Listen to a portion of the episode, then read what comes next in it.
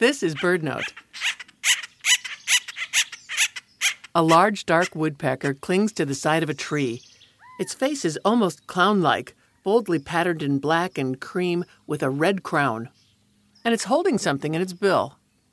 Eyeing the tree with care, the woodpecker wedges the object into a shallow hole. A closer look reveals thousands of these small pockets in the bark, most neatly set with acorns.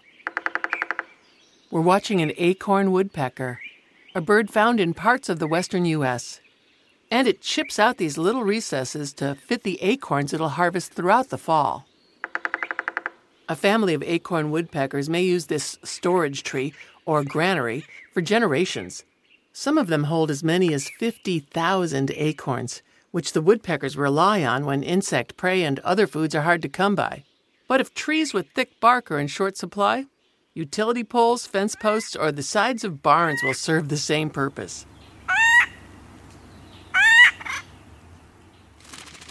So, does the acorn woodpecker just kick back and munch acorns all winter? Not a chance, because in the weeks after a fresh acorn is lodged in a hole, it dries and shrinks, meaning acorn woodpeckers spend much of the winter shuttling them from one hole to another, finding just the right fit. Today's show brought to you by the Bobolink Foundation. For BirdNote, I'm Mary McCann.